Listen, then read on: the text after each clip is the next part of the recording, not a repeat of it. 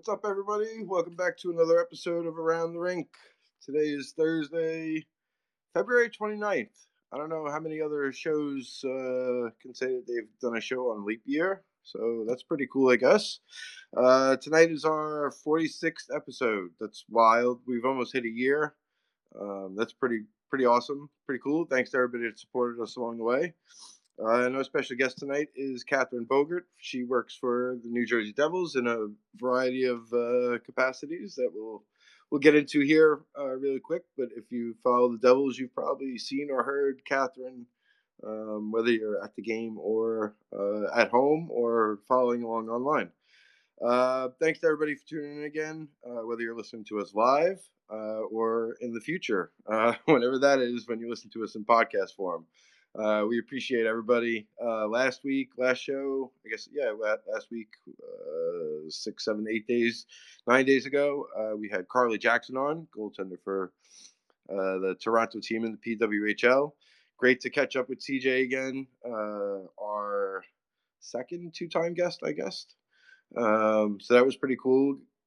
I, I, love, always love hearing CJ's insights into uh uh just outlook on on things, life in general. Uh, got some really cool, I thought, perspective on um, playing as a starting goaltender, a second string goaltender, and then as a third goaltender. CJ's kind of been through all those those uh, those jobs, um, those positions, and, and really interesting to hear that mindset. And I think I think the first question Ali asked, we got a that's a great question um, and that's always fun to hear. So thanks to everybody that listened to that. Uh, if you haven't already, uh, subscribe to us on Apple Music, Spotify, wherever you listen to podcasts. Just search for the Ice Garden. If it is on Apple Music, I believe you have to. There might be two options there. There might be two Ice Gardens. Uh, you're not seeing double. Um, you just have to find the one that has the most updated stuff, and then it'll have this show. It'll have all the other podcasts that the Ice Garden is currently pumping out. Uh, welcome back to the program. My co host, Allie Morse. Uh, everybody knows Allie has once scored a goal. She's also stopped Marie-Philip Poulin on a breakaway. She coaches about 43 teams in the Minnesota area. Uh, connoisseur of all things potato. She does not discriminate. Um, also sells houses. Um, I wouldn't say in her spare time. Plays goaltender for probably like four or five different teams in Minnesota. Uh, currently coming to us from probably a basement or a closed room somewhere in Minnesota. Um, and also now I can add to this a member of the Ice Garden uh, podcast mafia because I, am sure every podcast that we have now on the Ice Garden features my co-host and my friend Allie Morse. Allie, how are you doing tonight? That was quite the intro today. Oh my goodness. it was a little long. It was a little long. Uh, um, I'm doing good. The snow has, I think, officially melted off the ground again. Um, I acquired a hoodie blanket today. Um, that I'm currently wearing. I'm very much enjoying it. Uh, so it's a good day. very good. Very. I didn't realize you guys got dusted with snow again, but then again, you live in Minnesota, and that's generally a, a weekly occurrence, I would assume. Yeah, we got snowed on probably two days ago, and it was one of those things where we were all like, ah, so offended, and we're like, okay, well, it is February. We kind of got to check ourselves. yeah, spoiled this winter. We we we haven't had too many of those days out here, thankfully. Um, especially in recent years, it's like we get like one snowstorm a year, which is the complete opposite of where you live. But hopefully that clears up soon. Um, great to hear your voice again. It's been uh, nine days. Uh, so I'm glad you're back. Uh, we got a fun show tonight. Uh, before we get into everything else, thanks to our leader and uh, boss over at the Ice Garden, Mike Murphy. Without him, the Ice Garden isn't here. We're not here. We don't get to do cool things. We don't get to have these cool mini microphones that uh, everybody else's support has kind of provided us. So we're eternally grateful and thankful for that. Um, thanks to everybody over at the Ice Garden pumping out great material on the, the season, the P- PWHL season, uh, international hockey, all that good stuff, college hockey. We got it all covered. Um, and thanks to Kelly, our producer, who uh, I give her the link and she puts it in the machine, and and everybody's uh, able to listen to us not only here in the Twitterverse, but also in podcast form, wherever you like to listen to podcasts. Again, just search for the Ice Garden. Uh, you went to another game, Allie, right? You went to another PWHL game in Minnesota. Yes, I did. Yep. How uh, how was that experience? This was what your third, fourth game.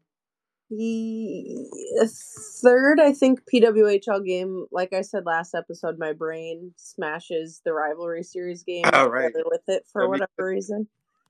But I think it's three. Um, it was pretty good. Um, unfortunately, Minnesota did not score. You could tell the uh, the crowd was just itching um, for them to score.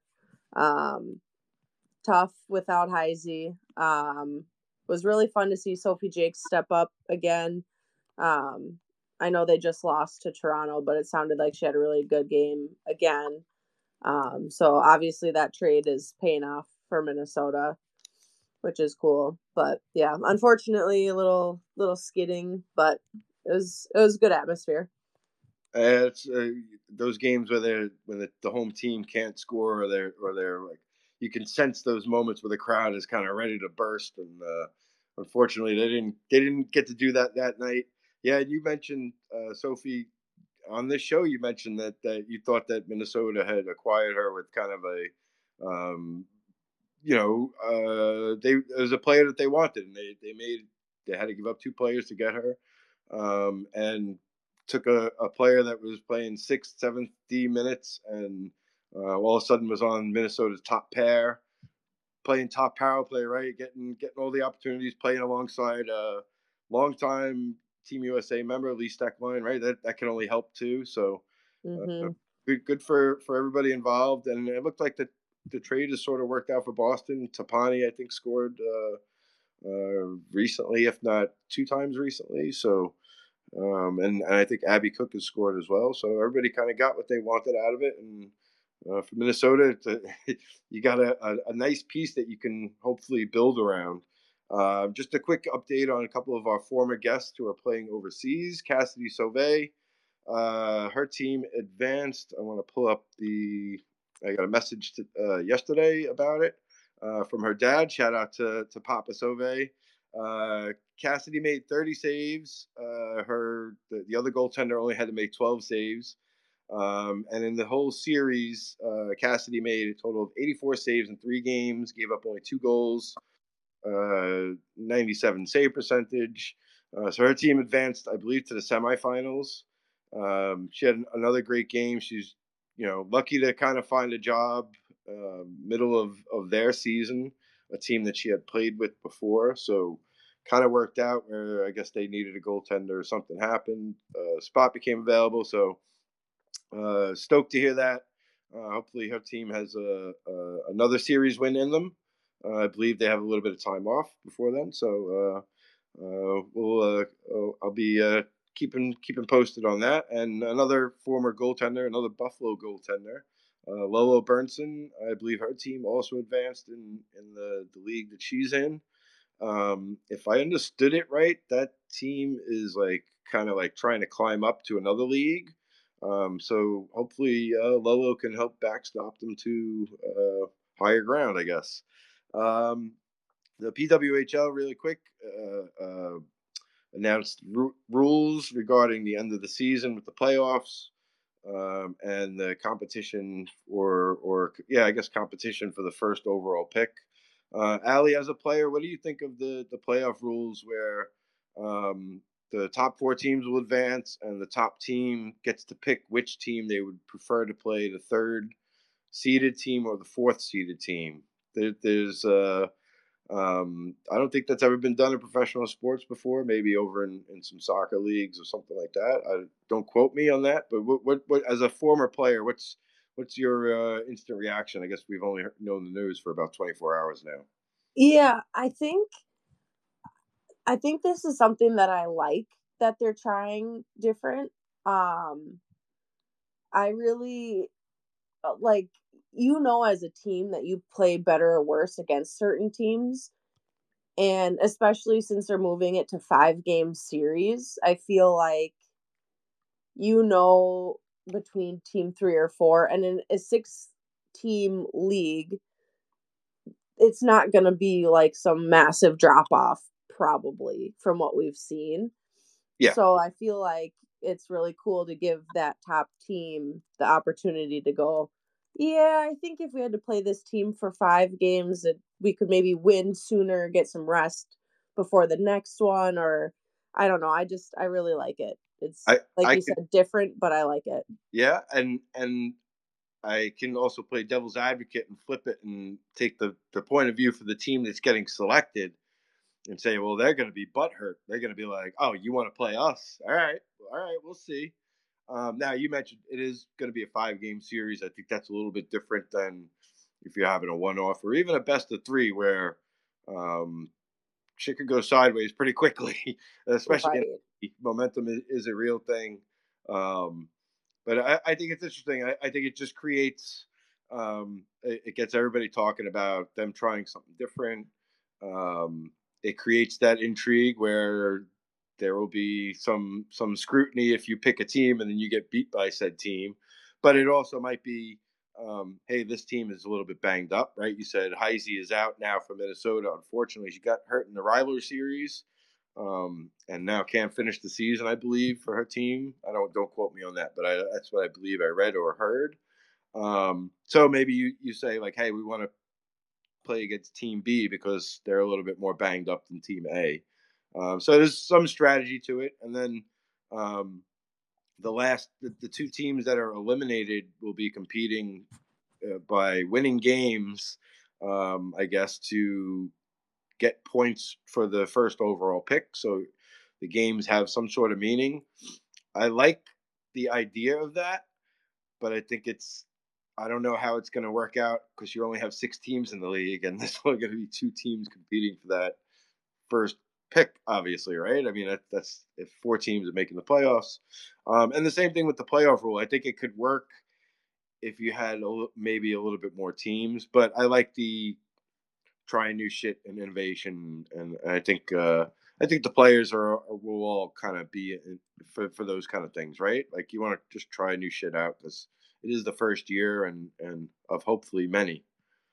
Right, and I think like we've kind of been saying, trying new things that aren't totally bizarre. You know what I mean? Like, yeah. I don't like we said, I don't know that this has really been done before, but it, like you said, it keeps that intrigue. I think the stuff like this, I think most of the players are probably fine with giving it a whirl. Um, they all know enough people on each team where no one's gonna be like, "Oh my god, we have to play them." Like, yeah, with six teams, like everybody knows everybody. Like, especially at the end of a 24 game season, like we saw it in the NWHL slash PHF. Like, the end of the season, there's no secrets. Everybody knows everybody. They know what you're good at, what you're not good at, um, how they match up against you certain ways. Like, all that's gonna gonna factor into who you want to play and, and all that. And um, I'm excited. I'm I'm excited to see how it plays out. Um, real quick before we get to our guests, and we'll stop rambling. Uh, really quick, I was at uh, Devils game last week. I want to say probably a week ago, Thursday. Um, ran into somebody, and I'm not gonna, I'm not dropping names or anything like that, but somebody who's covered hockey for a long time. Uh, obviously lives in the area. We'll say New York, New Jersey, Connecticut area. Um, went out and was covering one of the PWHL games that recently that Alex Carpenter scored a couple of goals. Um, and they requested so it was him and two other reporters um, requested to speak to Carpenter after the game, and they were told like uh, she's not available tonight, and they were like, "Well, she scored two goals. Like, why wouldn't she be available? There's there's three of us here. Like, you know, like."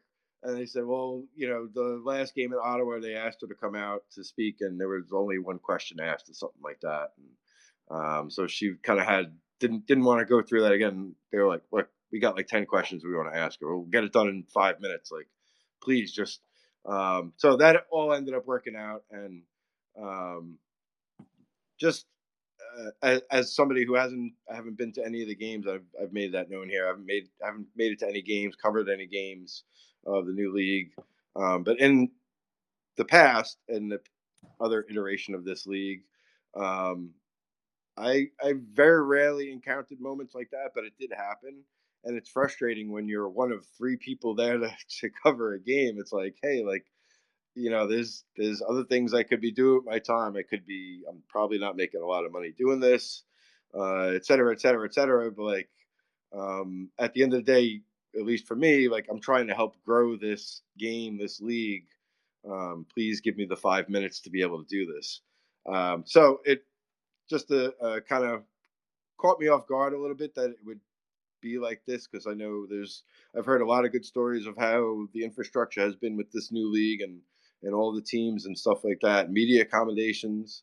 Um, but I was disappointed to hear also that there was only three people that covered the game, where it's um, we see a lot of public support from people who can go to these games and cover them, but the actual boots on the ground showing up and and writing stories when it's not like a big topic, like that's always kind of been a a, a thing that we've you know us that have covered the game on a day to day basis over the last five, six, eight years, whatever.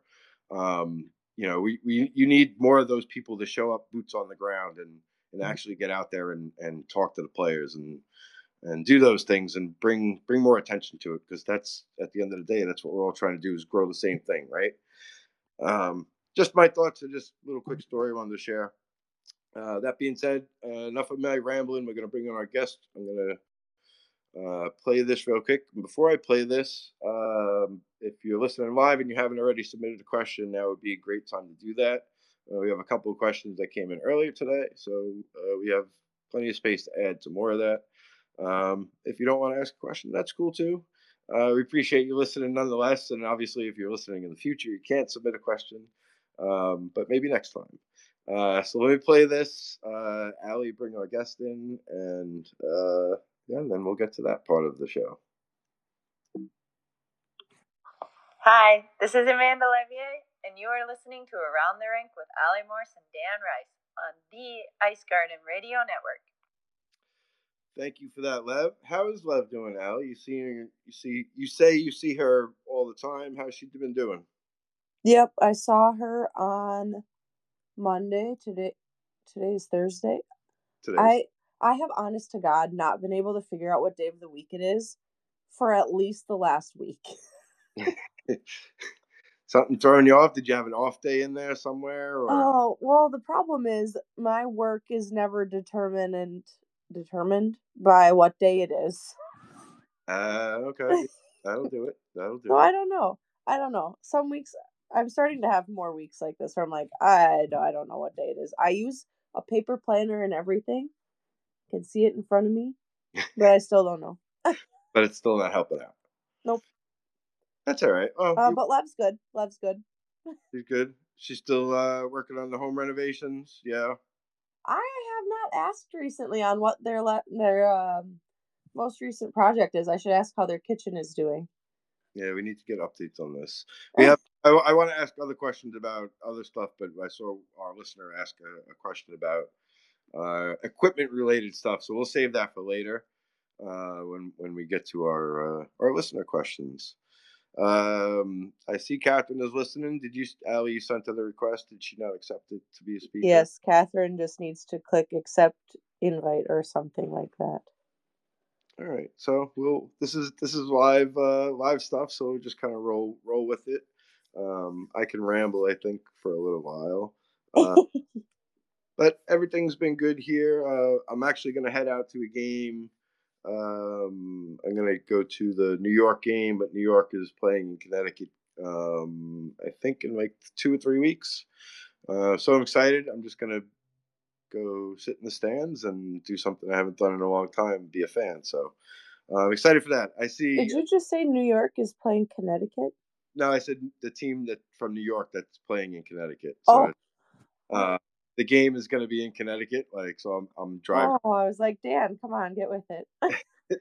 uh, but they're they're called New York, so uh, pick, pick a side. New York, Connecticut. New York, Connecticut. Uh, I think they have played uh, more games in. I feel like they've played more games in New York than Connecticut so far, but I, I think the schedule is split anyway. Um, all right. Without further ado, uh, let's bring in our guest. We're, we're done rambling. I think we got everything sorted out. Um, Catherine Bogart, welcome to our show. Uh, previously, you worked for Team USA, uh, Team USA Hockey.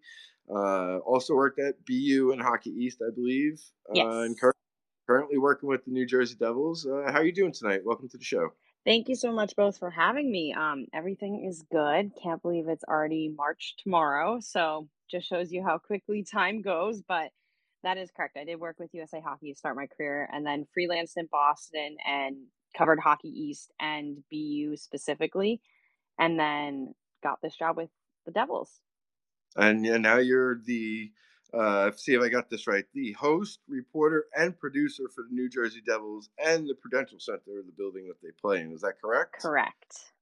So if you've been to a Devils game, uh, you see Cat on the Jumbotron. If you listen to the games on the radio, like I do when I'm sitting up in the press box, I hear Cat's voice all the time. I also see her walk by me a couple of times, maybe a night. Um, if you're watching the game online or if you follow the team on social, you see Kat uh, doing video stuff, also writing stuff. Um, why did you end up working in hockey? Like, what was the the? How did you get down that path? I think it was really by chance. I'm one of those people that really believes that your life unfolds the way it's supposed to and in the timing it's supposed to. I applied for countless jobs after graduating college, and while I was in my last semester senior year of college and USA hockey is the one that was the best fit and worked out for me and I had always been a hockey fan but I wasn't to the extent that I am now and I think that first job just really launched my love for the game. I actually kind of predicted that I was going to work for USA Hockey one day, I guess you could say, when oh. I was in high school. My family moved to Colorado Springs, where USA Hockey is based out of.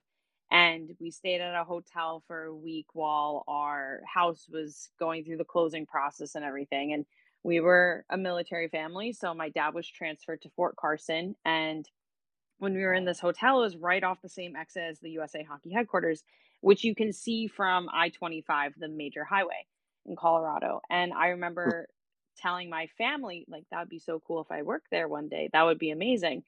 And I was in high school. I wasn't even considering going really into sports media more than just the casual thought. So that happened and then about I don't know, 8 years later I ended up getting a job with USA Hockey. So it, it worked out pretty well for me, I guess you could say, and that was definitely where my passion for the sport grew even more. And ever since then i've become a massive hockey fan. It's it's a, a lot of stuff as you mentioned in life is timing and being in a certain place at a certain time. Um, if you don't if you're not there next to you know seeing all that as a young person you probably don't go down that road maybe right? Right. I think it's just it was kind of a sign of what may be coming for me in my life especially since i didn't grow up playing hockey i didn't have the financial ability to play when I did my schooling in Maryland. So unfortunately, I didn't have that experience, but I played field hockey, I played lacrosse, tennis, basketball. So I did play quite a few sports and knew that sports were something I was incredibly passionate about. And then when I did get that first job in hockey, I just fell in love with the game so much more. I'd always followed the one NHL team that I grew up rooting for and Team USA at the Olympics. So it wasn't that I wasn't a fan, I just was more of a casual fan. But now it's something that has taken over my life. Quite the opposite now. Um, what did you know about Team USA? Like when you first go out there, like what did you, did you know, just know like the miracle on ice? Like was that kind of the extent of it, or did you know um, more? Um, I knew more because I'm a big Olympics person. I love watching the Olympics, whether it's summer or winter. It's something that I base a lot of my time around during those every two years, depending on which winter or summer games it is. And so I had always watched Team USA in the Olympics. And I even remember in college, we would get some friends together and we would all watch it, even though it was like three in the morning. So yeah, I was a big fan of watching um, hockey as much as I could. And I grew up rooting for an NHL team. So I would watch them as well. But when I got to Team USA, I, I knew the big moments, but I didn't understand how much USA hockey does and it's everything from officials to coaches to players to national teams to growing the game at the youth level. So there's been so much of my world that's been opened up through that job and i i think it was really awesome for me to start my career with international hockey just because it is such a unique experience and you meet so many different people it's not that you're just involved with the nhl or just involved in college hockey like i was covering players who went on to play college hockey went on to play juniors now are in the nhl so it gave me just such a good background of experience. And then covering college hockey, that was something I've always wanted to do as well. And to get that experience added to my resume. And then, of course, the ultimate goal once I did get into hockey was to make it to the NHL. I always knew I wanted to work for a prof- in a professional sports league, but hmm. I didn't want to narrow down my dreams too young. Like you don't want to be too specialized in the sport yeah. before you're 18. So that was I kind of kept my dreams open. But when I got into the hockey world, the NHL was definitely somewhere I wanted to land, and I'm just very grateful that I have. So, what, what when you started with, with Team USA, like uh, for those that aren't familiar, what were some of the things that you were doing for them? Uh, a lot of the same stuff you're doing now, I would assume, just on a grander scale, correct? Yes, I am one of those people that uses their college degree every single day. So I'm very grateful that none of that money was wasted. And in fact, it came in handy. But I started doing content for USA Hockey. So I did everything from editing videos and producing videos that were instructional on how to do certain tricks or tips or whatever to help grow the game, all the way to traveling to world championships and covering Team USA at those, I went to all five of the major IIHF championships in my time at least once. So I saw my first yeah. trip was U18 Women's Worlds in Buffalo, New York, where USA snapped a losing skid in that tournament and they won um, with quite a few players that are now in the PWHL. So that was awesome to start my career with that. And then my last event was actually Men's Worlds, I believe, and the US Women's national team selection camp in Tampa before their 2018 Winter Olympic Games. So those are my last two events and I was very grateful for all the opportunities that USA Hockey gave me and it's cool because I still see people from that realm all the time. I saw a couple of them at the stadium series who now work for the league. There's some that are coaches or big names throughout. Um, Megan Duggan is one of the people that I actually worked extensively with at USA Hockey and now have the privilege to work with at the Devils. So it's been really cool to be working with her again and just be able to see how much she's continued to change hockey because she's always been at the forefront of change and growing the game. And it's just amazing to see how well she's done with the Devils and helping them develop their talent and helping with the player development side because she is truly such an expert at the game. So it's awesome to see us back together at the Devils now. And she's just done a phenomenal job and is an invaluable part of the Devils organization. And they have such promising prospects and such promising players for their future because of getting great draft picks and also developing those great draft picks. Uh, we we say a lot. Hockey world is very small, and, and you ran into somebody. Now you work with somebody that you know i'm sure you probably didn't think uh, at some point you would cross well maybe you did you just never know in, in hockey but exactly uh, it, it's always cool you, you do a great job and everything like i said uh, if you've been to Thank a game.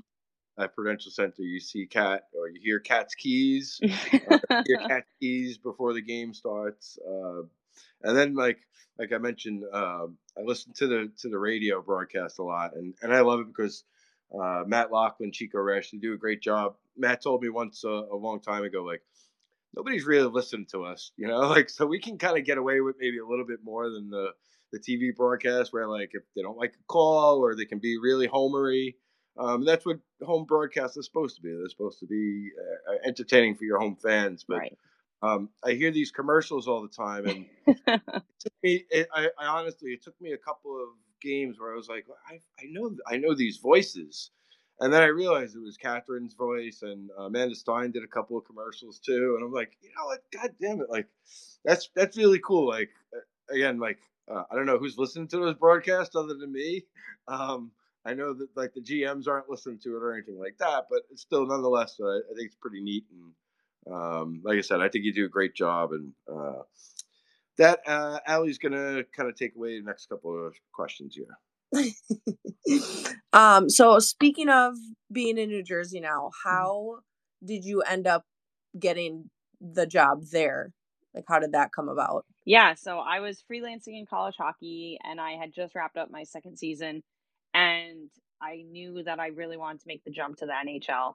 And I had heard that a job was opening up with the Devils, but it was for a community reporter and it would be really focused on what the Devils do to help support the community and the initiatives and programs they have, the theme nights, the hockey is for everyone nights. So I knew it was going to be a job with a lot of storytelling and good community tie-ins and for me I thought that's such a cool job like I would love to be a part of that. So I applied for the job, was lucky enough to get it and started working there and I was able to grow my job from just community coverage to being team coverage as well. So now I balance both roles. Um, I recently was able to attend the launch of the Jersey Girls Hockey Club, which is a new initiative by the Devils to kind of help grow the game for girls between 5 to 12 who are learn to play graduates and just want to play a little bit more casually for the game. So we they the Devils launched that right Super Bowl Sunday right before the Stadium series because that was their legacy project for that. So being able to work on a story like that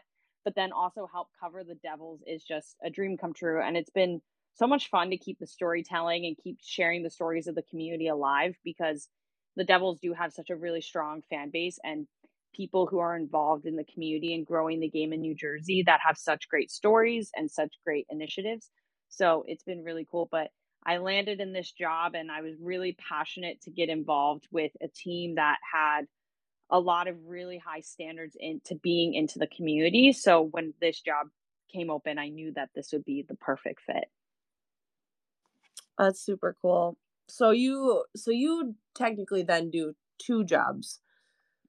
So I, you're one I do a lot job. of roles, but it's all one job. but I help with Prudential Center stuff as well. I was hired to cover both the Devils um, community aspects and Prudential Center. So, um, and a lot of people work for both the building and the Devils because it is all under the Harris Blitzer Sports and Entertainment Group.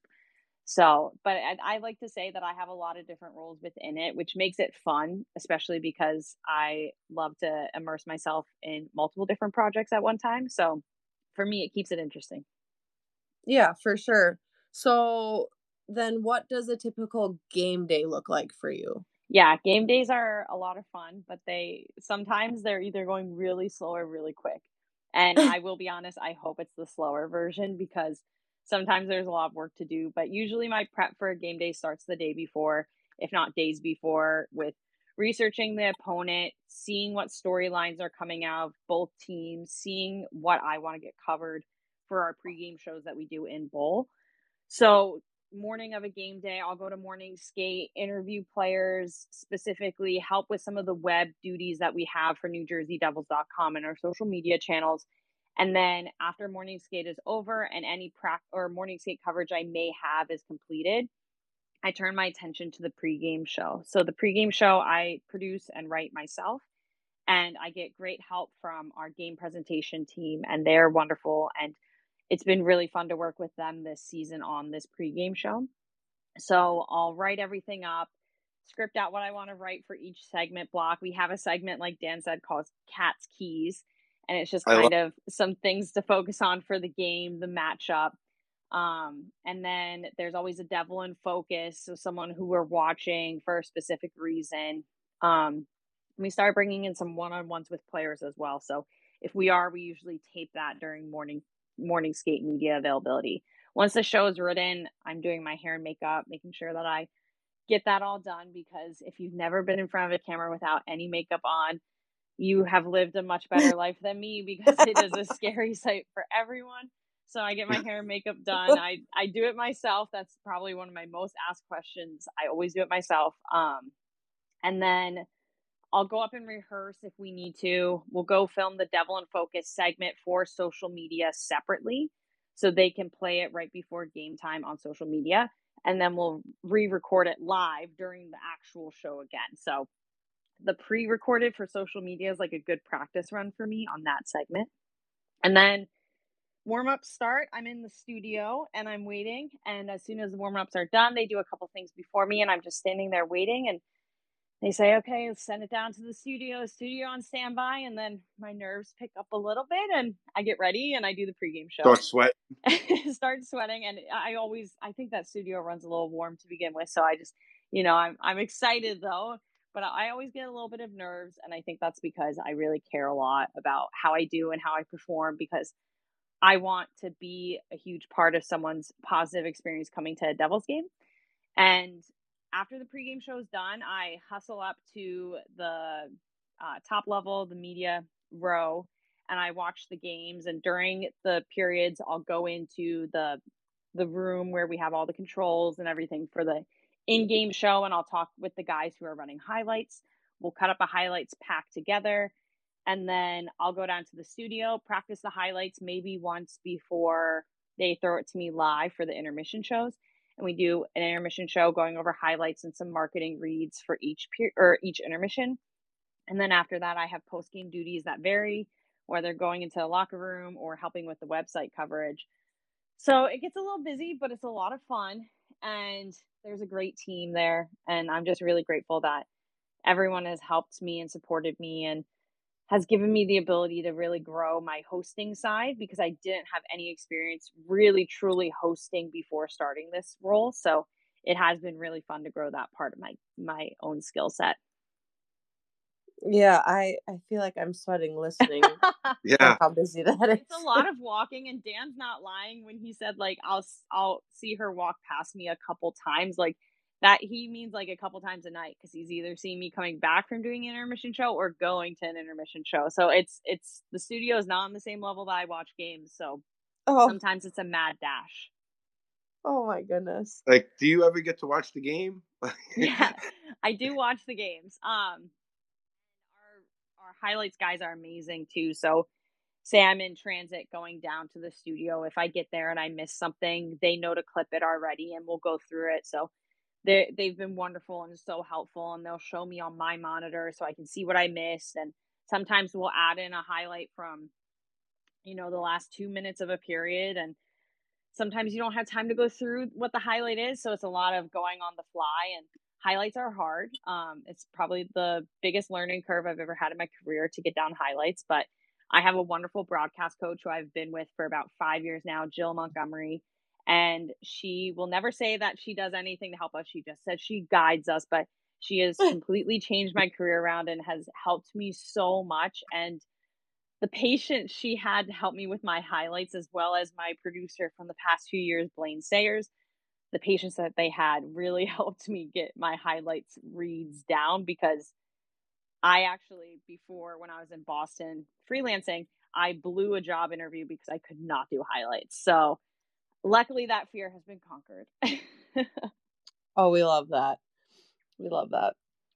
Um, so I'm sure the answer to this question is going to be well, it completely depends. But what does a non-game day kind of look like for you? Yeah, so today is um the team is on the road. I'm not on the road trip. So for me it's catching up on some some community videos that I'm editing. So whether it's writing articles to go with those videos or editing that's something that i do on some days especially if it's a game day and the team's on the road it's a great t- chance for me to do the other parts of my job that aren't team schedule dependent um, if it's the team's at home i most likely will be at practice we do try to balance out the crew so no one's getting burnt out in the season and sometimes i'll have a day off when they're practicing but usually i'm at a practice and whether i'm writing or doing a video report um, it depends on the day. And we have a really great content team. I can never say enough amazing things about them. And Amanda Stein, Sam Kasan, the three of us are kind of like a mini unit and they have been wonderful to work with and just so supportive and so awesome. So I'm really lucky to work with them on everything as well. So we have a great time covering practices and then yeah, during the season there's events and there's community um, initiatives. So there's always something going on. So I'm hustling around the state of New Jersey a little bit, but I love it because this is a place that I've kind of considered home for my entire life on and off. I'm originally from New York City and I claim that as my hometown, but my mom's from Bergen County in New Jersey. So for me, like being able to explore more New Jersey over the past four years has been really dear to me and has really fueled me because that's a huge part of my family's identity. And it's been really fun to just be able to see like where my mom grew up or see the community rinks and stuff like that that she skated at when she was younger and stuff like that. Yeah, that's that's cool. I I figured it would be very dependent, but that's cool that Yeah. you guys wrote so nobody gets burned out. yeah, and Yeah. they're both amazing at what they do as well. We're really lucky that we have such a strong content team and our social media team is amazing and all of our video producers do a fantastic job. So really all the credit goes to them. I'm just very lucky to be along for the ride and our PR and hockey ops team is also just they're incredible as well. So I'm just very grateful for the coworkers I have and the the responsibilities I do have and just the access. Like it truly is a privilege and every day I'm like, wow, okay, so this is what I'm doing for a job. This is this is pretty neat. I'll give it that. Never a dull moment, and and the, the work never stops. But you you like you said, you all do a great job. Uh, I think uh, as somebody that's covered hockey for a long time, like you kind of know what's good and what's not, and I feel like the Devils do a lot of really good things. Um, whether it's coverage, their own internal coverage, uh, the access that they give, um, not just uh, any reporter, but some young aspiring reporters as well. Um, they, they do everything like really, really well. I think um, we had a couple of questions about uh, Megan Duggan, but you kind of you went on about her a little bit before. We don't want to, and, and that's fine. It's uh, you you kind of jumped ahead of us, but that's that's that's all good. Um, Make our job very easy. She's Yeah, also yeah. awesome for the record. She's just an incredible person. So like the hype is real. Like Megan Duggan is she is amazing and I'm just grateful that I've been able to know her for so long and work with her now at two different employers. So I mean, I'm very Yeah. lucky. that, that, that's really cool. Like I've, I think I've said it before on here. I may not have, but I, I know I've t- told a couple of people like Megan's one of those people where like when I I see her every now and then come through the press room, and I know she's not there all the time, but like I'll be eating dinner and I look up and I'm like, holy shit, that's Megan Duggan, and I'm like. I, you know, at this point, it shouldn't be that. And I covered her playing a little bit too when she played in the NWHL. She was there at the cup party when the Riveters won, and we were all at Reds next door. She was there hanging out, like, and I'm still she's she's one of them people where I'm like like wow like she's she's a presence like she was a really good hockey player and somebody I have a lot of respect for. Um, did did you do you ever have those kind of moments? Oh, But- always. I it's actually really funny because I I this might be weird to say, but I just don't really like view myself as any bit of a celebrity or well known. Like when I talk to the camera, I'm looking at a black box. Like I really don't think that people are watching or listening to the things that I say. So when people are like, "Oh my gosh, I watched all your stuff," I get like very shy, which I'm not a shy person at all. So when I meet other people like Megan Duggan or people of high levels within any sport, and they're like, "Oh yeah, hi Catherine," I'm like, "Wait, no, no, no, no, no, sorry, I'm just a fan in this moment." That's what it feels like for me, at least. But I'm always floored by the amazing people that have come through um, the Devils, or even just working at USA Hockey. I was able to cover like Auston Matthews in the year leading up to his draft. So Yeah. to cover him back then, I was like, oh wow, this guy is going to be such a legendary player in the NHL. And same with Brady Tkachuk, Joel Farabee, like all these guys that are playing in the NHL. I covered Jake Oettinger. So for me, it's being able to tell stories of those players and even a lot of the women's players that I covered at U18. Like I said, they're they're on the national team now and they have been or they're playing professional hockey whether it's in North America or overseas. So being able to meet them and tell their stories has been awesome, but I mean, they're such legends in sports and I've been so grateful to meet so many and even legends in sports media that I've been able to interview like uh, Christine Simpson over the pandemic. She let us interview her and it was incredible and Hey, she I've used been- to work Devils. Yeah, and she just, I mean, she's like the face of Hockey Night in Canada, and you're like, oh my Yeah. god, like, I- you should not be on a Zoom call with me, ma'am. Like, you are too cool for this. But she was so gracious with her time, and when I worked at USA Hockey, I met Linda Cohn at the World Cup of Hockey training camp that the nice. Devils had, or not the Devils, Team USA had, and I like introduced myself and we actually became friends and keep in touch and I'm so honored for that relationship. So it's just I and I've said this multiple times in this interview already, but like I am so grateful every day for all these opportunities I've had. I, I don't take it for granted. And when I meet certain people in this industry, like I'll walk away and I'll be like, oh my God, did that just really happen? And I like fangirl a little bit internally. Yeah, yeah, you have to you learn quickly in this business that you have to kind of keep that internal a little bit. Yep. uh, I, I, learned kind of as an intern, kind of uh, tagging along with Stan Fischler, and then kind of mm-hmm. being behind the scenes, and and then you kind of just build that up over time. But um, you mentioned uh, something we didn't have down. You mentioned you started four years ago. That was kind of during COVID, right? Like, so my first season was the 2019-2020 season. Uh, so okay. during my first season, the world shut down, and it was the weirdest thing because it took until my third season for me to actually cover a development camp and a training camp properly because yeah. my first season I was hired while they were in training camp. So my first day was the home opener. So I never covered training camp that year. The next season, they didn't really have a real training camp. Like it was very shortened and, you know, it was very strict on access. And I was in the bubble to start training camp and then I wasn't in the bubble for the season. So, like, it was weird. And I remember it was my third season and I was asking my former boss all these questions. And I was like, Chris, like, I just don't I don't know what to expect. And he goes, Catherine, this is your third season. Like, why are you having these questions? And then he was he remembered he was like, Oh, you have yet to cover real training camp, and this is your third NHL season. So it was a very weird time to start. Well, I didn't think it was at the time, but it ended up being one of the most unbelievable seasons ever. And I mean, the story just continues. It's always turns and there's always something new and a new challenge, but it's been a fun ride. Yeah, that's cool. I, I just I heard four years and I and it just kind of clicked in my head like, oh yeah, four years. Like yeah, that's how, that's how like everything was crazy uh, when all that happened.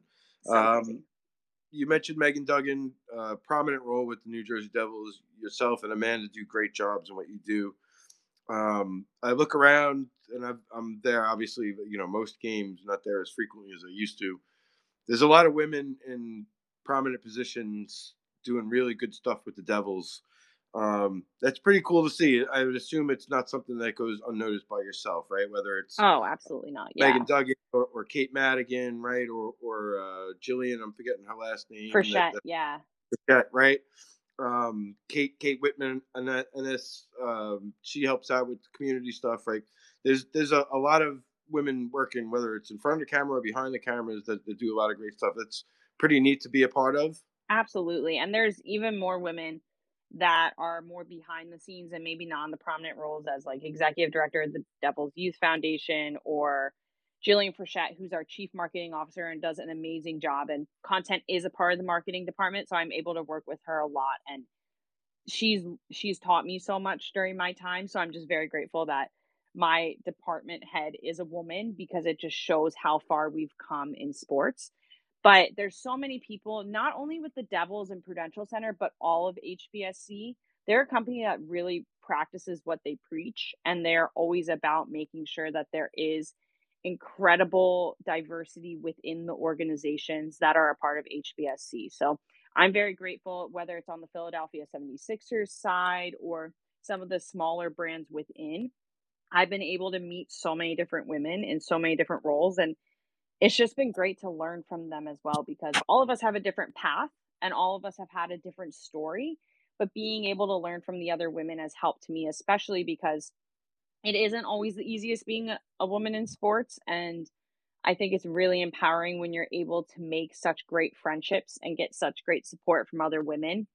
And I'm just also grateful too that this role in working in the NHL, I've been able to meet people from other teams and from the league and really expand my own network of women that I've become very good friends with. So it is really cool though to see the huge commitment by HBSE to making sure that there is a diversity and diverse voices in the room, no matter what organization or what level. And I think that's very important to say that's not just you know, we have X amount of women. It's we have X percent of our leadership board is women. And I think that's very, very powerful. Yeah, and like I said, it's it's noticeable. I've covered the team for this is my twenty first season, uh, um, which is crazy. To, it's crazy number to, to say out loud, but uh, to to see the change, and obviously the ownership has changed uh, a couple of times over the years, but to see that evolution, uh, it's really neat to see and and well deserved. Like everybody that does what they do busted their ass to get where they are, and they do a great job at it. Like yourself, like like everybody that we mentioned. Um, you kind of alluded to it a little bit. What are the challenges, if any, that you've faced as a woman in, in sports media? Um, just being a woman in, in, life, I know is tough as it is. Yeah. With everything that, that goes on in the world, that we can do a whole nother hour on on a different topic podcast. But um, what are some of the challenges, if any, that you've kind of faced along the way? Because I know everybody's kind of going through a little bit. Like, yeah, I think one of the biggest things that I have is I struggle sometimes with imposter syndrome, and really saying sometimes is not saying how much I struggle with it, just because there is the inherent belief by a group of people, and not all people, but the, a group of people do think I got my job because I'm a woman. And that's really disheartening because I have sacrificed so much in my own life to pursue this career path and I've worked so hard to get where I am. And I'm I am grateful for the challenges I've had to face, but I do think as I everyone who's in their roles, I trust that they were brought into whatever role that they're in outside of sports included because they were the right fit or the right person. And it's not my place to judge anyone else. I always say like you're only in competition with yourself. You're never in competition with someone else because that's just not how it should be.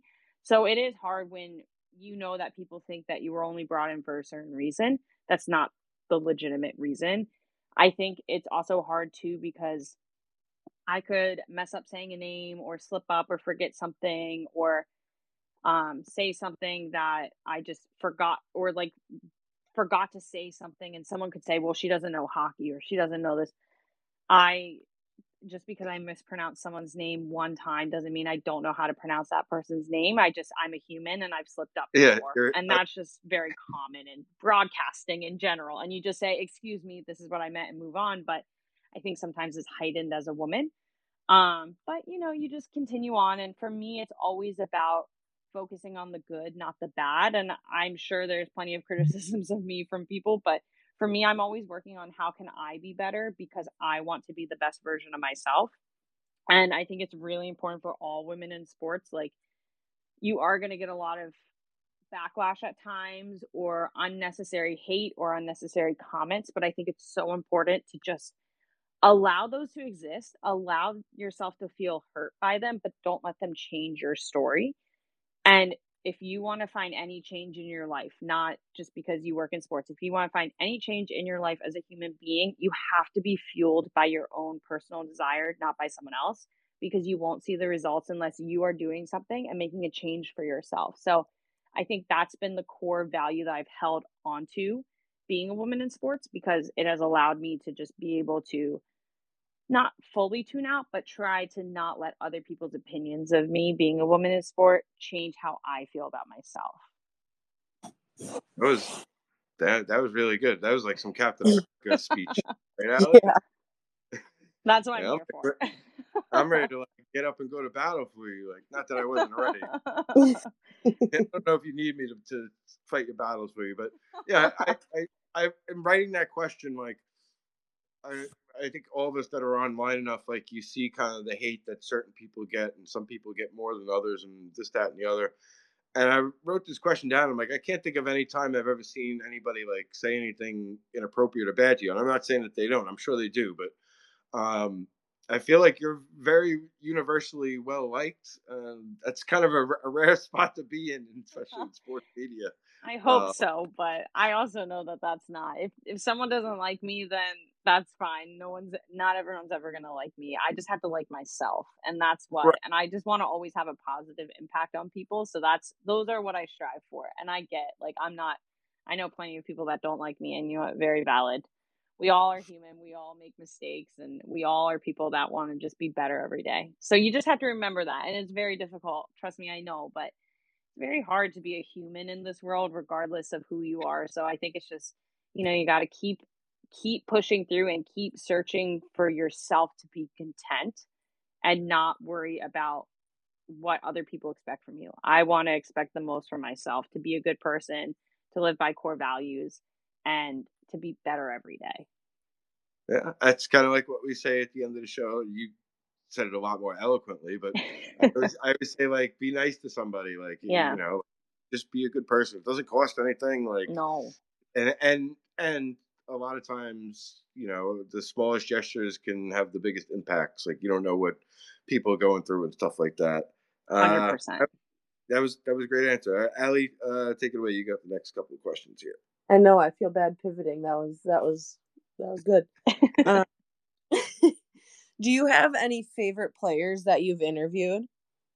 Um, I have quite a few. I've been very lucky, and I'm not just saying this. I I truly think that I've been very fortunate to come across a lot of players who have been so gracious with their time and not to beat up on myself, but I think back sometimes to when I was starting at USA Hockey and really developing my deeper level of the game, how patient certain players like Megan Duggan were with me when I must have asked very annoying questions because I just wasn't confident in my own knowledge of the game as I am now. So I'm always like, oh God, those first few years, I hope it wasn't that bad. Like, I would always interview Megan Keller, Alex Carpenter, all these USA women's players, and I'm like, oh geez, thank God they're still they're so patient with their time. Um, I loved covering Jake Oettinger at BU and USA Hockey. Same with Brady Tkachuk and Joel Farabee. Those were three that really stick out in my mind quickly. Um, with the Devils, I really truly mean this, and Dan, you're in the room plenty. Like everyone has been so kind and so gracious with their time. So it's it's pretty much impossible for me to pick a favorite out of that, but they've all been super nice to me and all have given me so many great answers and explained things to me whether on camera or off and just given me great insight that has helped me do my job better. So I am a big fan of that. I do love when Lindy Ruff tells us some great stories. Um, we were in Edmonton last year and he talked about how he had a contact lens stuck on his eye and he got hit in a game and it popped the lens out after like months. And that was one of the funniest stories i've ever heard. And edmonton media there's a lot of people in that scrum and all of us left it with the biggest smile on our face. So it's it's cool when you get a you get a story out of someone that you didn't expect to get going into an interview. I think that's probably my favorite moments. Um or when you know someone gives you just such a detailed explanation on something and it just expands your own knowledge of the game. So you know fun stories or really detailed answers that help me do my job. Those are probably my favorites. I know not players but those are my favorite types of answers. I think we'll accept that as an answer. Yeah we'll, we'll, we can accept that. That's that's great answer. Um so then what would your dream interview be you think? With Ooh. who that's really hard. I actually haven't ever thought of that, which is pretty funny because I think, and like one player on the Devil said this to me once. They were like, I never want to think about what's after my playing career because I think there's like psychology behind it that you'll get to that quicker if you think about it. So I never try to limit my dreams ever.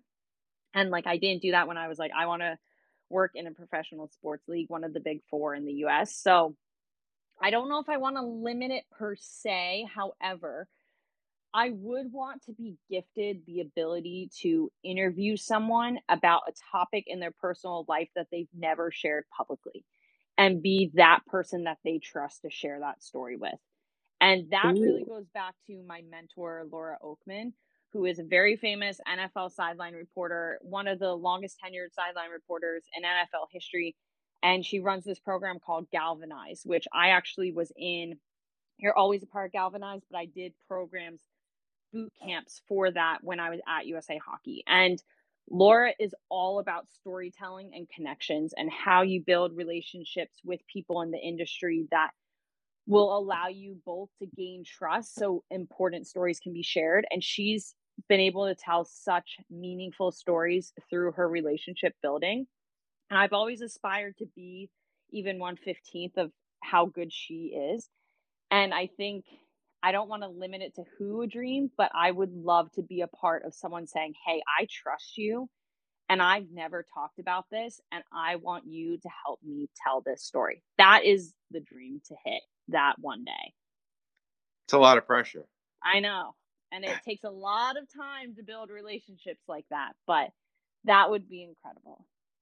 I've I've had uh smaller scale moments like and we've talked about it a little bit on this show the the bubble the nwhl that mm-hmm. failed that kind of got burst really quick um, i had a lot of people tell me a lot of information that was not good for a lot of people and um, the debate of whether to like publicize it keep it internal you know use my platform for for a reason um, all those things like it, it, it's a, it's a lot to endure.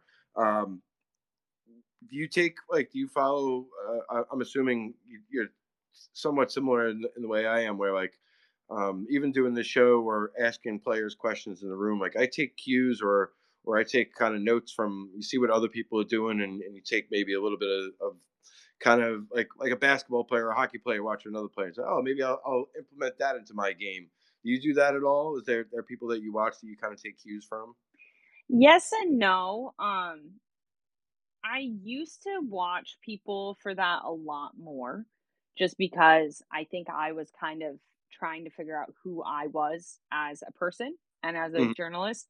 But I think it's really hard sometimes when you're watching other people because um, comparison is the thief the thief of joy. And I feel like sometimes in any high profile industry it can be really easy to fall down the the line of thinking of well this person is so much better than me and they're in this job and i want to be in this job and i was actually talking with um, lauren gardner who i've had the privilege of knowing for years and she is as wonderful of a human as you think she is if you follow her at all for mlb network nhl network um, mm-hmm. she is phenomenal. She is just truly an amazing individual, and I'm so grateful to call her a friend. And she talks a lot about being grateful for the moment. And I think for me, especially early in my career, I was so observant of others and and compares like comparing myself all the time, like, well, this person got to this level at 24 and I'm 26. Why am I not there? And I think I got into a really bad mind space because I wasn't looking at another person of like, hey, I could learn that tip from them I was just comparing myself all the time. And I've spent a lot of the last few years working on that myself and just becoming more confident and comfortable in who I am, which I think is so empowering. So now when I watch other people, I do try to pick up certain things when it comes to maybe asking a question more concisely or figuring out a way to build trust with a coach or an athlete or someone in management. So I do look to people for that, but I also have to make sure that I'm not making comparisons with my own career because everyone's on a different path and I truly believe that and I think at some point in everyone's life you understand why certain things didn't work out and I've learned in the past 5 years why certain things that I thought were best for me didn't work out and I'm so grateful that they didn't work out but I'm just trying not to be too much of a comparison and that's a hard line for me because I'm very critical of myself so, but I do watch my own stuff a lot to get better because I do believe that, like an athlete, you have to watch film all the time. So, with my broadcast coach, we watch every hit that I have. And that has helped me grow so much too. And she's a former broadcaster herself. So, Jill has taught me how to watch my own stuff to develop. And then she'll tell me certain people that if I'm struggling with a certain skill, she'll be like, well, you know, this person at this network does a great job with that. You should watch how they do it. And that's when I usually tune in a little bit more. But long, long, longest answer ever. But I do love watching my friends and my colleagues in the industry as a fan in that viewpoint. So I don't fall into the comparison trick, which is like a good way that I balance it and compartmentalize it. Okay. Yeah, no, that, that long answer, but it made a lot of sense too. So it was it was well worth it. Um, I, I, I mentioned it because like when when we started doing this show and when I previously did the podcast, uh, with with Mike and uh, Lenny, like I didn't I didn't really think too much of it. It was more just like we're hanging out and we just talk about whatever whatever topics we wrote down or, or scribbled on a piece of paper. Right. Like this this we try and keep it a little bit more structured. Um, I, I have a script I send Allie, and we you know just more like a guide more than anything else. But um, how how to get in and out of questions like all that, and it helps if you know the person. You know, um, sorry, Allie. I know a lot of times I put you in spots where she's like, I don't know this person's personality at all. Uh, but that that proves how great you are, and your uh, Allie's got like you know uh, the vibes are immaculate, as they say. Uh, all-time teammate and and all-time co-host. But um, I start doing this, and and like I started. Uh, I'm not ashamed to admit, like I watch a lot of that show, Hot Ones. Um, and oh where, yeah, with the wings, yeah, right. I, he's obviously his guests are distracted a little bit, um, but the, the, type of questions, the way he kind of transitions, gets in and out of things, like I've taken a lot of cues from that, and yeah, I never, I never imagined I would from you know, and then and implement it into this, but um, and other um, reporters that I like the way that they kind of get in and out of questions. And you mentioned um, when you're in the locker room and you're talking to players, like trust is a huge thing, and mm-hmm. uh, uh, that goes a long way. When when I learned a really long time ago, like if if you know what you're talking about, or if you come up with a good nugget about somebody, or or you found something you know that not everybody knows, and you ask a player about it, a lot of times they'll be like, "Oh wow, that's cool!" Like this person actually did their research, as opposed mm-hmm. to like we see a lot of times in women's hockey where it's like oh, Alex Carpenter, she's Bobby Carpenter's daughter, and they don't know anything else about her, and it's like she doesn't want to talk about her dad every time she does an interview. Right. But a lot of times she gets, you know, she's going to do it anyway because she's a good person and all that. But it's like, if you do your research, and I found that covering the, the NWHL, like you get to know people and you get to know what they're about, things that they're into, um, and you kind of build those relationships, it makes writing stories a whole of a hell of a lot easier, and people are more apt to open up and and tell you things like, hey, like, you know, my coach should be playing me more. We had a big blowout in the locker room, et cetera, et cetera. Like these are all conversations that like you you get when you build trust, and um, for you, you're there like all the time. Like that helps. Uh, you know, now that you're finally actually able to be in in close proximity, it makes your job a lot easier too, right? Like, yeah, it was wild on those Zoom avails for that year, but hey, I was just grateful that we could even cover the sport when there was all that stuff going on. So it was it was a different experience, but something I you learn something from every experience that you have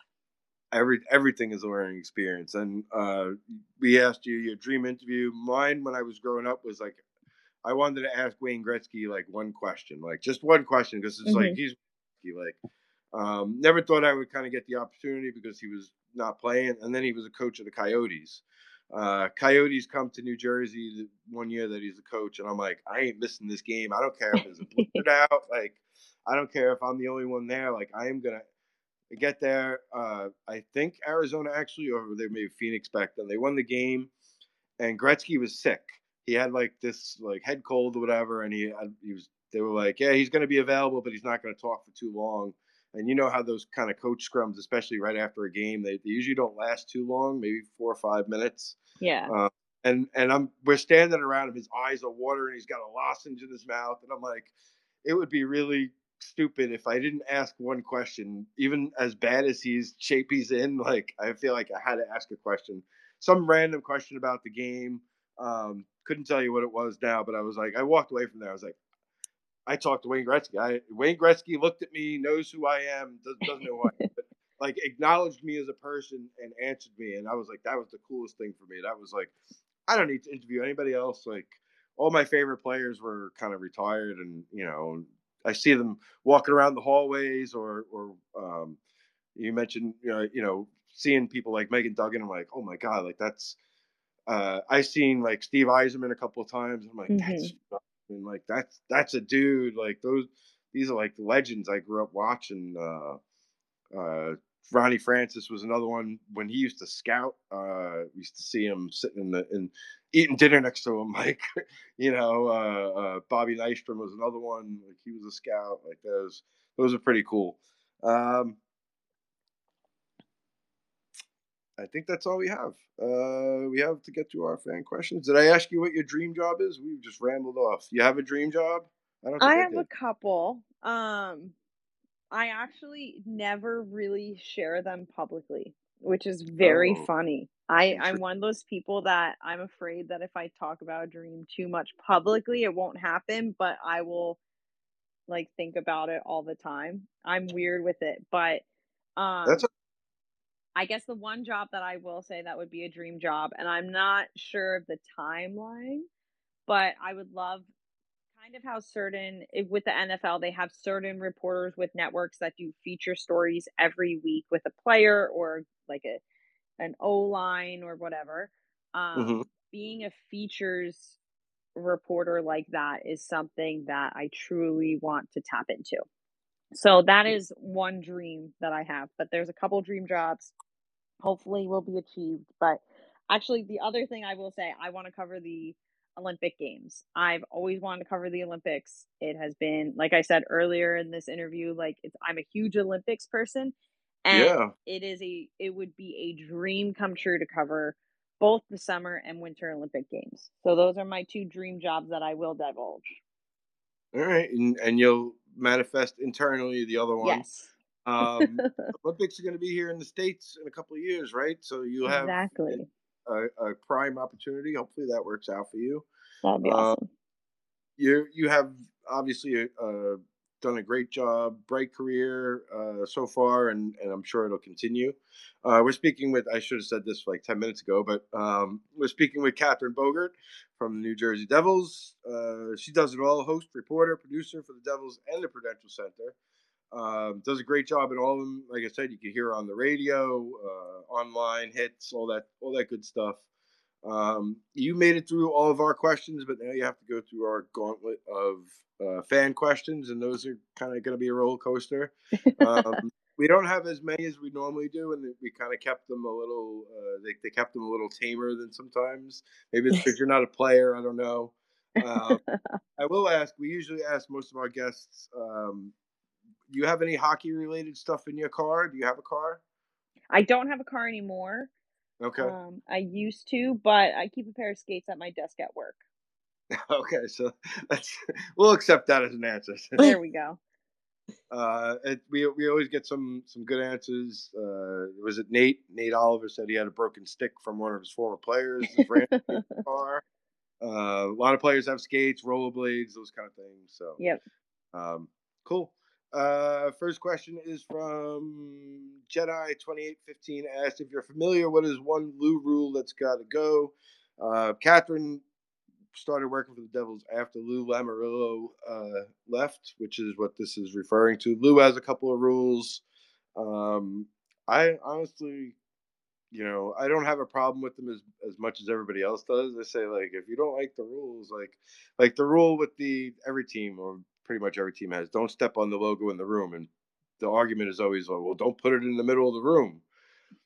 To me, that's like you go into somebody's house and they're like, "Can you please take your shoes off?" And you're like, "Nah, screw you! Like I'm just gonna keep my shoes on." Like you, you go into somebody's place, you kind of respect their rules, however silly you might think they are. Um, Lou has a bunch of rules with uh, players not having facial hair, except for in the playoffs. Um, didn't like to hand out really high numbers uh, for the players' jerseys unless you were an established player like uh, Jagr or uh, Alexander Mogilny, Dougie Gilmour. Those are a couple I remember that he kind of broke that rule for. Um, but I mean, it's I look at it like it's it's his team. He does whatever the hell he wants. Like there's 30, I guess 32 of those jobs now. Um, when you're in charge, you do things the way you want, and you know, in our industry, is kind of you critique and um, I guess fans fans are never happy. Like it feels like um, they want you to fire the coach, and then the next guy they're gonna want to fire too. So I don't, I don't know. um, for Allie, uh, love uh, Lev Amanda Leveille's new gear, but what's up with the plain helmet? Uh, did she design the gear herself? She had the the plain black helmet, right? Like the Darth Vader kind of look. Uh yeah, she's got a new masked Marvel helmet, which she would have gotten through Brian's, which is what she's been wearing for as long as I've known her. Um, she did design her pads herself. Um, she had a little bit of a different look, but um, Brian's design capabilities is a little bit behind, say, CCM and Bauer, so they couldn't quite pull off what she wanted, but she did design her pads. Um, and then as far as her helmet is concerned, Lev has a tiny head. and small girl. Uh, yes, she uh, has like the smallest head of anyone I've seen. Um, so helmets don't. She had one helmet, the one that she wore in college, and that fit fit her very well. They've since changed a lot of the sizing, so she's struggled with finding a helmet that actually fit her head and kept her safe. Um, so I'm assuming the one that she has right now is custom to her head. Um, so normally what would happen is they would send that off to a painter right away or send it to someone to get wrapped, but for her health and safety for her to be on the ice, it's she's she just might be rocking a black helmet until they've got some time off. Okay, that that works. Uh, yeah, I remember she had a. I think it was for the All Star game. They made a mask for her. Um, was it the one in Minnesota? And she only wore it for a couple games, and it was like yeah, problems. It, it wasn't fitting right, and it was so she. Anyone that knows Bauer helmets, she they they have a NME line and a profile line. One is wider and shorter, and one is longer and narrower although she has a very small head, the NME line fit her well. That one ended up being a profile, so didn't fit her noggin, so she had to go back to her old one. Yeah, yeah, I loved uh, when she played with the Beauts and had the Gophers one. As as a Gophers fan, I thought it was cool, but um, it just popped with the the blue jerseys and the yellow maroon mask. It's weird, but weird combo, but it looked good. Um, do, we think the PWHL draft is too late in the year? Seems to limit the European options. Is the last uh, question from Jedi twenty fifteen. Thank you for the question. Um, I think it is a little too late. I'm I'm a little confused as to. I guess it's going to be everybody that isn't on like more than a two year deal, right? Like everybody else is kind of going to be redrafted again. Is that how it's going to work? Um, plus, you have collegiate players, plus players playing over in Europe that might want to come back. Um, and it seems like they're only going to have six teams again. Um, not sure. I don't, I don't know how that. It, it, does seem to limit the European options and, and for the players. Uh, but at least there'll be everybody knows what leagues there are going into the off season. Whenever the off season starts for your respective leagues, which will be a change, I guess. Uh, so that's that's sort of a positive. Um, it'll be interesting to see. Uh, thank you for the question. Next question from Mike Murphy. Oh, Mike Murphy, Dig Deep BSB. Uh, who is somebody in hockey media broadcast that you look up to or admire, Catherine? You mentioned a couple of them. Are there any other ones you want to give a quick shout out to? Um, I've always wanted to meet Molly McGrath.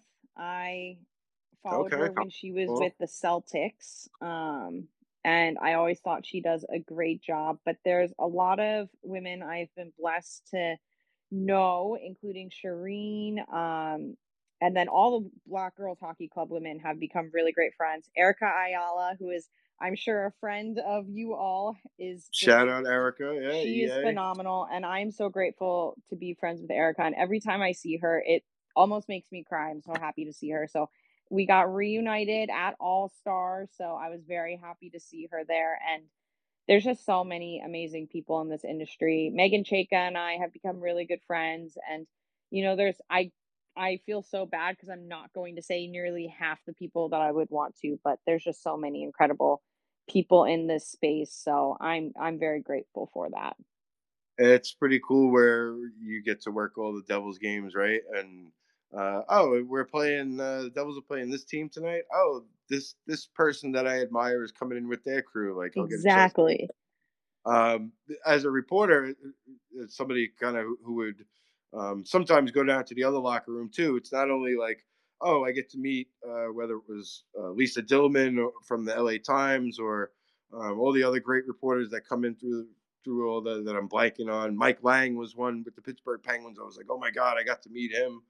Um, longtime radio broadcaster and, and TV, I guess. Um, but then it's also the players too, where it was like, oh, I got a chance to interview Zdeno Chara or really dating myself, Dominik Hasek. Like, um, like I had a lot of those cool moments where I was like, this is, you know, one day like you're watching them on TV, and the next day it's like, oh, this guy is a giant, and I'm standing in front of him, and I have to kind of keep my cool and ask a question. Um, there's there's a, lot, a lot of people that uh, that I've met, and um, back when I first started covering it, it was a lot of the ESPN guys. It was like, oh my god, like Barry Melrose is here. It's like this is a big game. ESPN is here tonight. Like that, those moments were kind of cool. Um, and then playoffs is is like a whole nother example too, where you get like all the the big national media comes in too. Oh yeah. Uh, oh, add Mike, Elle Duncan to my list. I just thought of her. ESPN okay. used to be with NESN. Um, I absolutely adore her, and I think she's phenomenal. And I would love to meet Elle.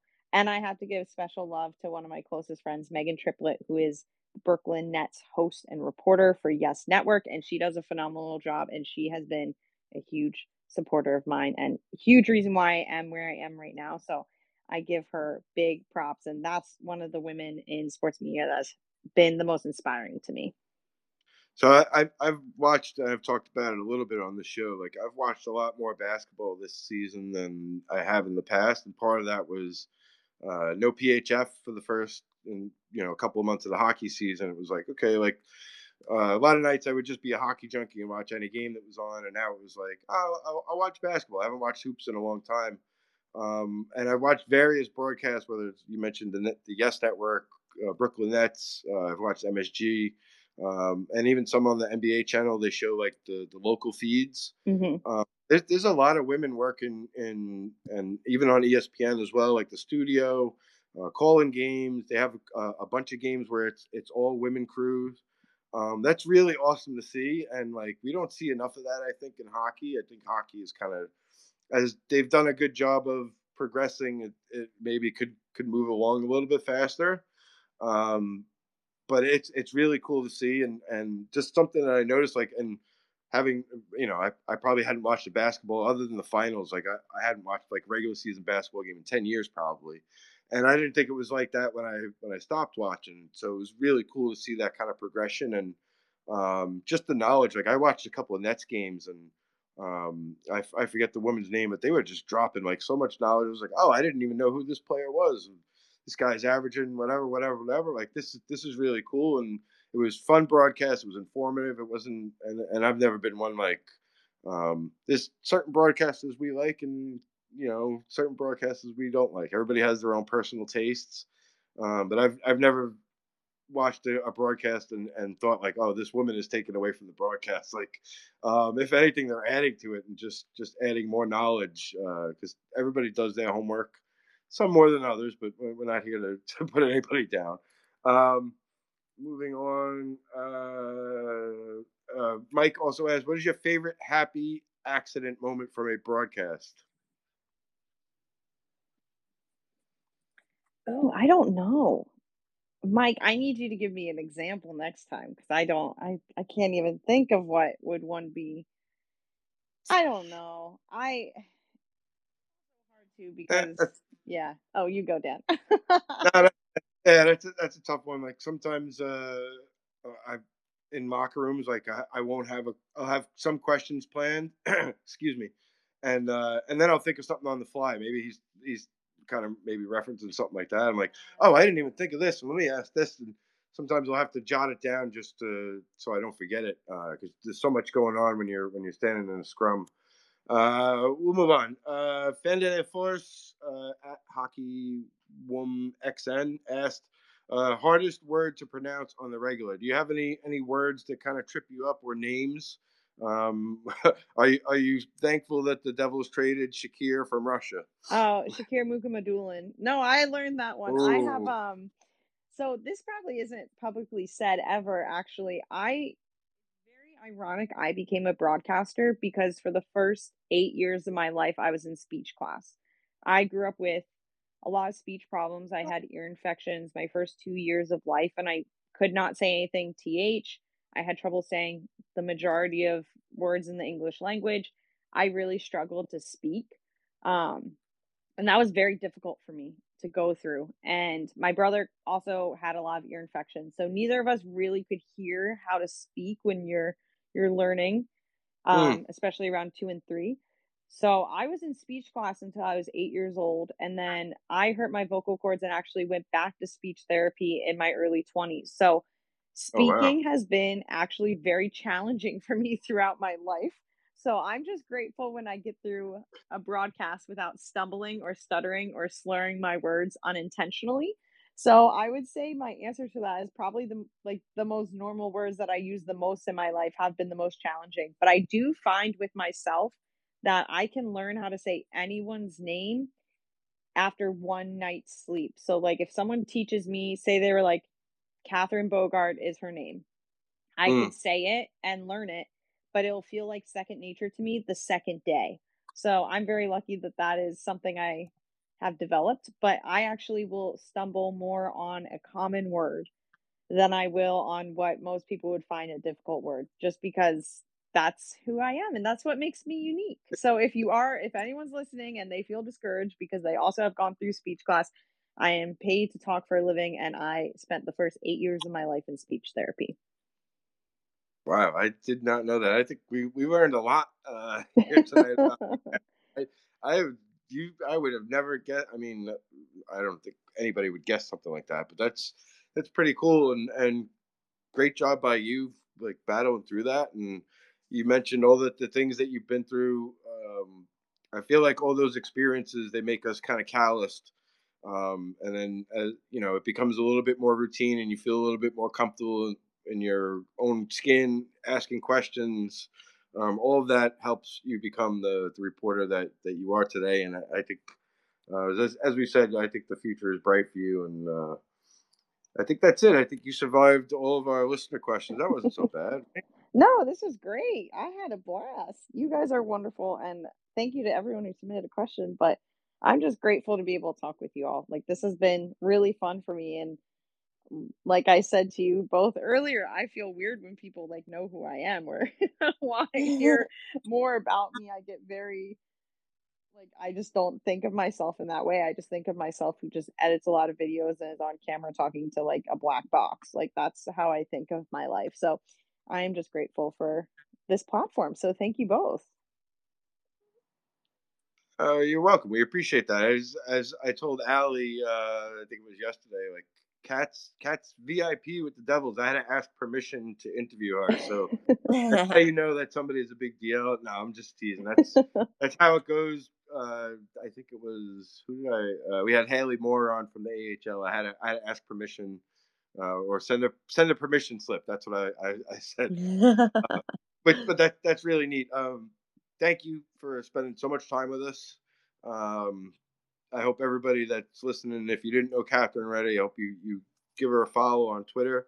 Um, and I hope you learned a lot. If, I'm sure somebody I don't know who you know. We have a pretty pretty vast audience, um, I think, but I I would think maybe some younger listeners or or older might get a little inspired uh, by some of the stuff that you said. Uh, I think it was all great. You can follow her on Twitter. I still call it Twitter. You can call it X. Uh, you can call it whatever you want. I still call it Twitter. You can follow her on Twitter in the Twitterverse at Catherine Bogart, no spaces, C A T H E R I N E B O G A R T. I got all of them right. Yep, that right. was perfect. Uh, Allie Morse, do you have anything final to ask Catherine before we say goodnight to her on her off day? no, thank you so much for joining us. Though it was great. Thank you both, and I appreciate the support always. And to any listeners who do support, I really appreciate it as well. I am very humbled every time someone says that they've seen a video I've done or read an article. And um, Dan, we've known each other for quite a few years now, and I'm always grateful for your support. And Allie, it is great to connect and chat. And thank you both for such great and fun questions. And this was an absolute blast. And no better way to spend my night. So thank you so much for having me. Yeah, I, when you when you got the job with the Devils, I remember like thinking like, oh, like I've I've been following Catherine on Twitter for I don't know how many years. Like, uh, her work with, with USA and, and with, with Hockey East, I was like, oh, this is pretty cool. Like they got somebody that I know, like uh, not know, but know, you know, like know of, I guess. And uh, it, it's awesome to to see you, like I said, doing great and um, keep up the great work. Uh, those commercials, uh, I hear them probably sixty times a night if I do listen to the radio. Um, but it would never get annoying to hear your voice. As I said, you do a great job uh, with everything, everything, and uh, I'll see you, I guess, next week at the rink. Perfect. Thank you so much, and a big shout out too to everyone on the Devils because the content team, marketing, hockey ops, PR, everyone has been phenomenal, and they make me look good. So a big shout out to them before I I leave you all tonight. But thank you both for your time and your support, and hope to see you soon, Allie. Come on by, and Dan, I'll see you up on uh, the press box level. Yep, I'll see you running around, not sweating at all, uh, going from from up to down and down to up. or sometimes I see you even before everything starts, and you're still running around. Yep. But uh, I'll see you soon. Thanks for joining us. You can back out. You can mute yourself. Uh, we're just gonna wrap up and then get out of here because it's an hour and a half, and nobody really wants to listen to us longer than that. Uh, Allie, do you have anything else to add before we say goodnight to everybody else? No okay. Allie prepared as always. Uh, thank you very much to everybody that listened live. Thanks to everybody who's listening to this not live recorded version. We love you too. Uh, if you couldn't, if you could, uh, and you haven't already, please subscribe to our podcast. Uh, just search for the Ice Garden on whichever platform you prefer. Uh, and also subscribe to the actual Ice Garden website. That would be really cool too. Um, we have different levels of, of paid memberships. Uh, we do have some some articles behind paywalls, but those are really good articles, so you're gonna want to get those access anyway. And your support helps us because we're an independent site now, and it's your support that's kind of kept us alive. Uh, my name is Dan Rice. I don't think I mentioned that all night. I mentioned it at the top last week, and I didn't this week. But I figure if you're listening to this show, you probably know who I am. Uh, if not, if you don't follow me already on Twitter, uh, you can find me at D Rice Hockey or Dr. Ice Hockey. Uh, Allie Morse is my co-host. Uh, she's the best co-host in the world. Uh, I can tell why all of her goalie partners love her. Uh, she's been a great partner for me in this endeavor and adventure. You can follow her in the Twitterverse at Allie Morse. Very simple, no spaces. Plain Jane, even though Jane isn't her name. That's it for tonight. Uh, as I like to say, do something nice with somebody. Tell something some tell somebody something nice. Be a friend. Tell a friend something nice. You never know what's going on in their life. It could it could really change their world. Uh, check in on somebody you haven't checked in on a while.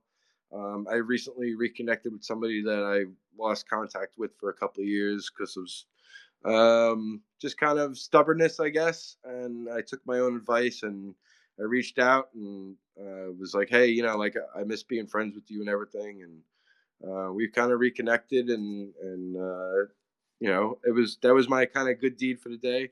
Now, I did give somebody a finger when I was driving home later that day, but that's neither here nor there. Um, they may or may not have deserved it, uh, but I don't advocate doing that. Thumbs down works a lot better than giving somebody the finger. Uh, and all, you get weird looks too when you give somebody a thumbs down. They're like, what? Um, that's it for tonight. Um, thanks everybody for tuning in. Uh, we'll be back next week, maybe, maybe the week after, maybe next week. Don't know yet. To be determined, but thanks everybody for tuning in. We'll see you on the other side.